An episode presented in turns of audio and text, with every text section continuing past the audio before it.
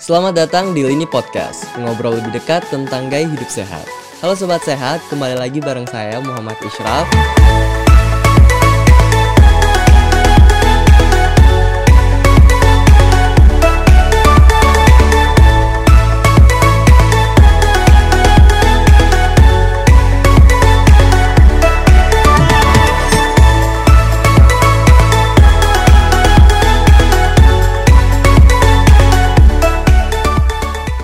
Pada episode sebelumnya sudah kita bahas nih tentang gizi dan makanan yang bisa meningkatkan produksi hormon bahagia.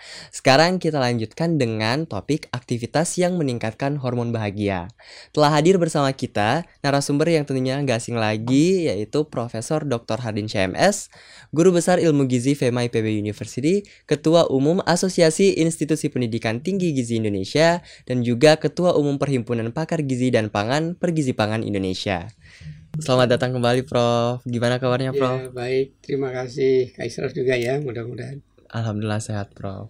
Nah Prof, sebelumnya kan kita udah bahas nih Pak Prof, empat hormon yang uh, meningkatkan kebahagiaan. Ada Ya. dopamin, kemudian oksitosin, endorfin, dan serotonin. Mhm. Nah di topik kali ini kita akan lebih fokus nih Prof, me- uh, mendiskusikan terkait aktivitas apa saja nih yang bisa meningkatkan hormon tersebut. Hmm, Mungkin kita bahas satu persatu Prof, dari hormon dopamin nih Prof. ya, Aktivitas apa sih yang bisa meningkatkan hormon dopamin ini, Prof?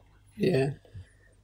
Salah satunya yang barangkali sering dilakukan ya, mulai dari anak-anak sampai dewasa itu pijat atau massage ya. Oke.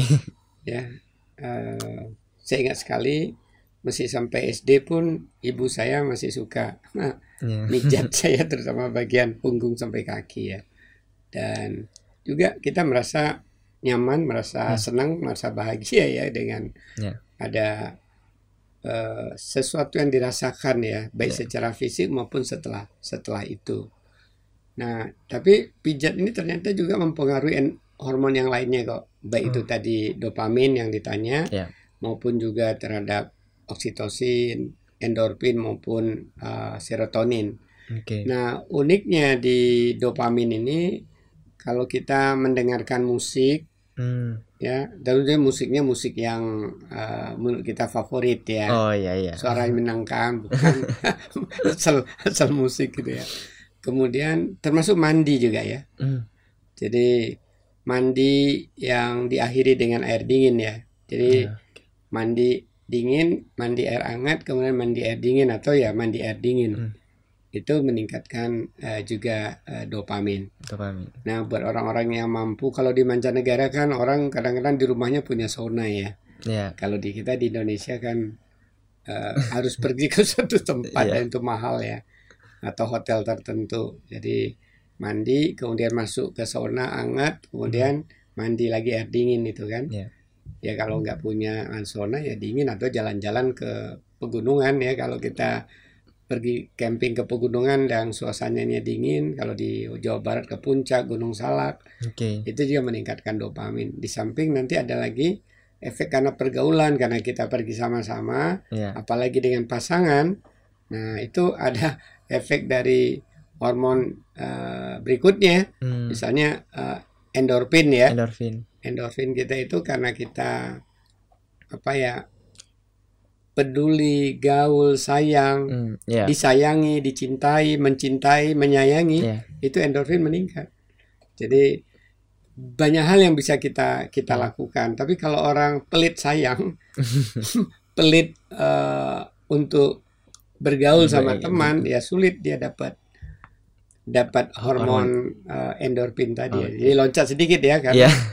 Eh, Karena berhubungan ya, Prof. berhubungan ya kita pergi di tempat yang dingin Baik. sendiri beda dengan pergi ke tempat Dingin rame-rame. dingin rame-rame rame-rame yang menciptakan eh, apa ya rasa kenikmatan Iya. bukan rame-rame untuk berseteru ya kalau berseteru nanti jadi enggak Kan tadi disinggung juga ya, Prof, kayak mendengarkan musik. Berarti kalau misalnya hobi-hobi yang kita jalani itu termasuk meningkatkan yang hormon uh, dopamin dan endorfin tadi juga ya, Prof? iya makanya kalau ada yang belajar Iya. mendengarin musik Iya, iya. itu sebenarnya juga sambil meningkatkan eh, dopaminnya ya hormon Oke. kebahagiaan kalau dia nggak merasa bahagia pasti dia nggak Iya, iya. Tapi Benar, ada benar. orang yang, yang kebahagiaannya dengan cara yang lain, tidak dengan Yap. musik, tapi tadi Berarti tergantung ya Prof. Iya. Dia bahagianya, hobinya apa biasanya meningkatkan. lebih senang favoritnya yang mana gitu Yap, ya. yap. Kemudian untuk yang kedua nih Prof, eh, Ya. oksitosin. Kegiatan apa saja nih Prof atau aktivitas apa yang bisa meningkatkan hormon ini? Ya, oksitosin eh, di samping tadi juga pijat, massage, juga eh, bernyanyi. Kalau tadi kan dengerin musik ya. Oh iya. Sekarang kalau dia bernyanyi atau memainkan alat musik Hmm. itu eh, meningkatkan oksitosin.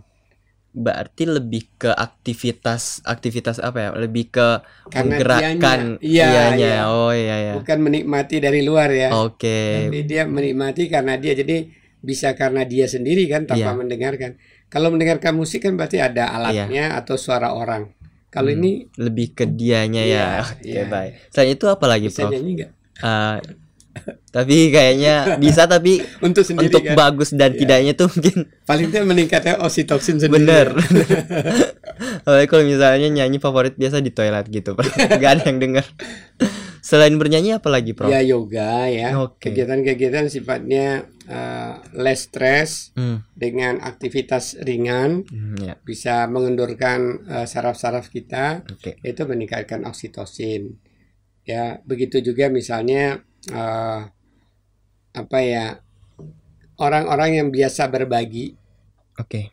Jadi karena itu sering kali orang untuk mencari bahagia itu nggak sulit kok. Kamu Hmm. berbagi aja Iya, iya benar apa yang benar. kamu miliki. Kalau kamu punyanya ilmu ya bercerita. Kayak Iya. kayak Kak Israf sekarang tuh berbagi itu harusnya bagian dari kebahagiaan Kak Israf. Iya. Kalau Kak Israf tulus, Iya. nah itu pasti membangun kebahagiaan.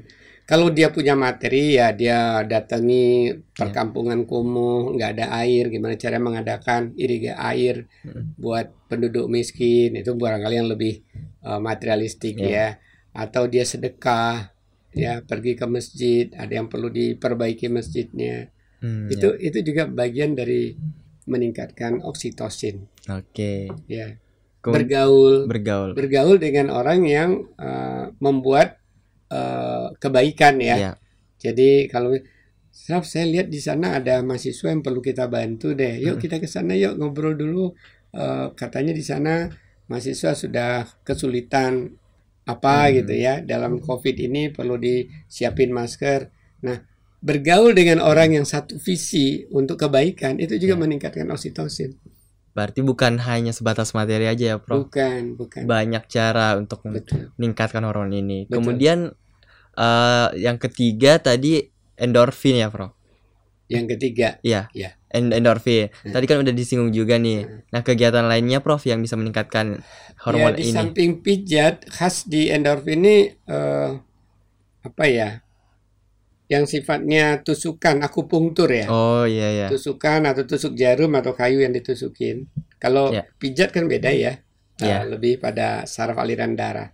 Ini juga saraf tapi tusukan akupunktur Aku pun tuh. itu dikenal juga meningkatkan eh, endorfin. Iya. Kemudian yang tadi saya eh, sampaikan ketika orang meningkatkan dopamin ke puncak berteman ya. Hmm, Jadi bergaul, kemudian juga eh, mandi eh, air dingin. Ya. Jadi kadang-kadang kan orang sengaja di rumahnya dipasang pemanas air karena takut mandi air dingin ya. Iya, dingin soalnya Panas. pagi-pagi. Justru eh, itu nggak nggak meningkatkan eh, endorfin ya. Jadi karena itu mandi yang bagus tadi ya diakhiri dengan air dingin, Air dingin, dalam konteks untuk tadi endorfin, bukan Oke. air hangat maksudnya, Oh, air hangat ya. bukan air panas. Iya. Melupas kulitnya nanti. Ya, jadi Kemun- kalau kemudian anu eh, rasa kasih sayang. Jadi antara orang tua dan anak, anak ke orang tua, sesama teman, care, peduli, Iya. itu eh, bagian dari eh, upaya meningkatkan eh, hormon endorfin. Oke. Termasuk cinta, mencintai, dicintai, di dan me gitu ya. Iya. Menyayangi, disayangi, mencintai, dicintai itu meningkatkan endorfin. Kalau meditasi itu masuknya gimana, Prof? Dia meningkatkan hormon apa? Eh, me- Meditasi. oh itu yang kedua tadi, Oh, oksitosin. Oke. Itu kan salah satu yoga, Hmm, salah satu yoga kan eh, meditasi. Oke. Kemudian eh, yang terakhir nih Prof yaitu hormon eh, serotonin ya, Hmm. serotonin. Ini kegiatan apa aja Prof yang bisa meningkatkan Jadi yang sama semua tadi itu kan uh, massage pijat Oke, itu sama. semua ya. Bisa Nah, empat-empatnya. satu lagi sebenarnya hampir semua hormon tadi uh, perlu vitamin D, tapi khusus untuk yang terakhir ini serotonin itu perlu vitamin D-nya lebih uh, tinggi lagi Oke. karena itu aktivitas paparan matahari berjemur Oh, oke. itu jadi jadi penting. Hmm. Jadi dia bukan sedang berjemur, berjemurnya jangan sore hari gitu. Iya. Eh, nggak tahu kalau di Bogor nih antara jam 8 sampai jam 10 itu banyak ultraviolet B lah gitu ya. Iya. Kalau udah ultraviolet A nanti flek-flek hitam yang muncul Hmm. gitu ya. Jadi eh, paparan eh, matahari. Dan ada dua yang sudah dibuktikan eh, jenis hormon kebahagiaan ini yang dipengaruhi juga oleh bakteri baik atau probiotik. Oke. Ternyata dia punya komunikasi sama otak ya Hmm. eh, ketika bakteri tadi ada di eh, usus kita. Yaitu yang pertama dopamin, sama Dopamin. yang serotonin, ini. Serotonin. Ya, ada eh, bakteri baik khusus yang eh, turut eh, mempengaruhi eh, sistem saraf koneksi ke, ke hormon kita. Sehingga Jadi tadi lebih meningkat ya. berjemur, ya. berjemur, pijat juga eh, itu meningkatkan serotonin. Kalau misalnya olahraga gitu, Prof, lari itu lebih ke semuanya atau semua hormon misalnya dopamin, kemudian epinefrin atau kalau ada khusus olahraga gitu? tadi eh, membuat stres fisik Oh. itu menurunkan hormon. Oh iya iya. Jadi olahraga yang mengurangi stres eh, psikososial. Pikiran kita jadi ringan, pikiran kita jadi tenang Hmm, iya. setelah olahraga ya. Iya. Kalau setelah olahraga rasanya lelah bawaannya. Terlalu terlalu Pegal. berlebihan Nah, ya itu olahraganya, justru. Prof. Ya, Overtraining gitu kalau istilahnya. ya overtraining atau sekali-sekali tapi eh, dosisnya lebih Oh, gitu iya, ya. benar, itu benar. kan jadi jadi pegel, jadi Benar. sakit. Berarti kembali lagi ya, Ya, Prof. tadi, se- jadi, secukupnya. olahraga ringan Iya. itu eh, meningkatkan eh, hormon, Hormon kebahagiaan tadi. Baik. Termasuk tadi meditasi, yoga. Baik, Prof. Berarti ini udah disebutin nih empat-empatnya, Prof. Hmm. Mungkin terakhir ke pesan ke sobat sehat semua nih, Prof. Gimana mengoptimalkan hormon ini, terutama terkait dengan aktivitas nih, Prof. Mungkin ada Ya. pesan khusus kepada sobat sehat semua, Din. Ya, jadi eh, banyak makna kebahagiaan. Kalau secara biologi, kebahagiaan tadi ada dipengaruhi oleh genetik kita yang mempengaruhi orang jadi temperamental Hmm, gitu iya. ya. Tapi ada juga secara biologi dipengaruhi oleh sistem hormon kita. Hmm. Dan ada empat hormon yang bisa kita kendalikan untuk kita eh, apa kita mau bahagia atau kita mau depresi. Iya. Apakah kita mau bahagia atau kita mau stres? Iya. Apa kita mau bahagia atau marah-marahin aja gitu ya? Angel gitu. Nah, eh, empat ini tadi ya dopamin, kemudian eh, oksitosin, kemudian endorfin, ada serotonin.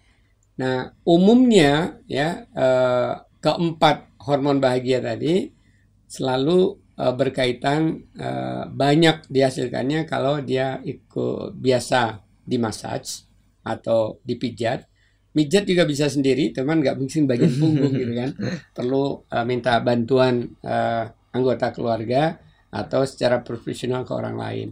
Nah, masing-masing punya keunikan, tapi intinya sebenarnya kalau kita suka berbagi, kalau kita suka bergaul, kalau kita eh, suka menyayangi dan juga kita senang disayangi, dicintai, itu semua bagian dari upaya ak- secara aktivitas kehidupan sehari kita untuk meningkatkan hormon kebahagiaan kita. Juga tadi mandi saja itu juga aktivitas ya, mandi air dingin meningkatkan kebahagiaan eh, buat orang yang melaksanakan. Baik, terima kasih banyak nih Prof sharing-sharingnya sangat bermanfaat sekali ya Prof karena kita lebih tahu nih aktivitas apa saja yang bisa meningkatkan hormon ini biar lebih bahagia. Jadi bahagia itu nggak sulit sebenarnya kalau Iya. kita tahu ya.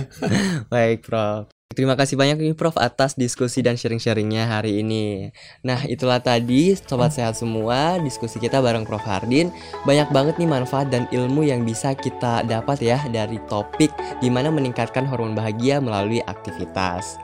Sobat Sehat semua jangan lupa untuk tetap ikutin Lini Podcast dan berbagai video informasi menarik lainnya terkait gaya hidup sehat di Youtube Lini Sehat. Jangan lupa share, like, dan subscribe, serta nyalakan lonceng notifikasi agar kamu nggak ketinggalan video terbaru dari Lini Sehat. Tetap jaga kesehatan di mana pun Sobat Sehat berada. Stay safe and healthy. Sampai jumpa.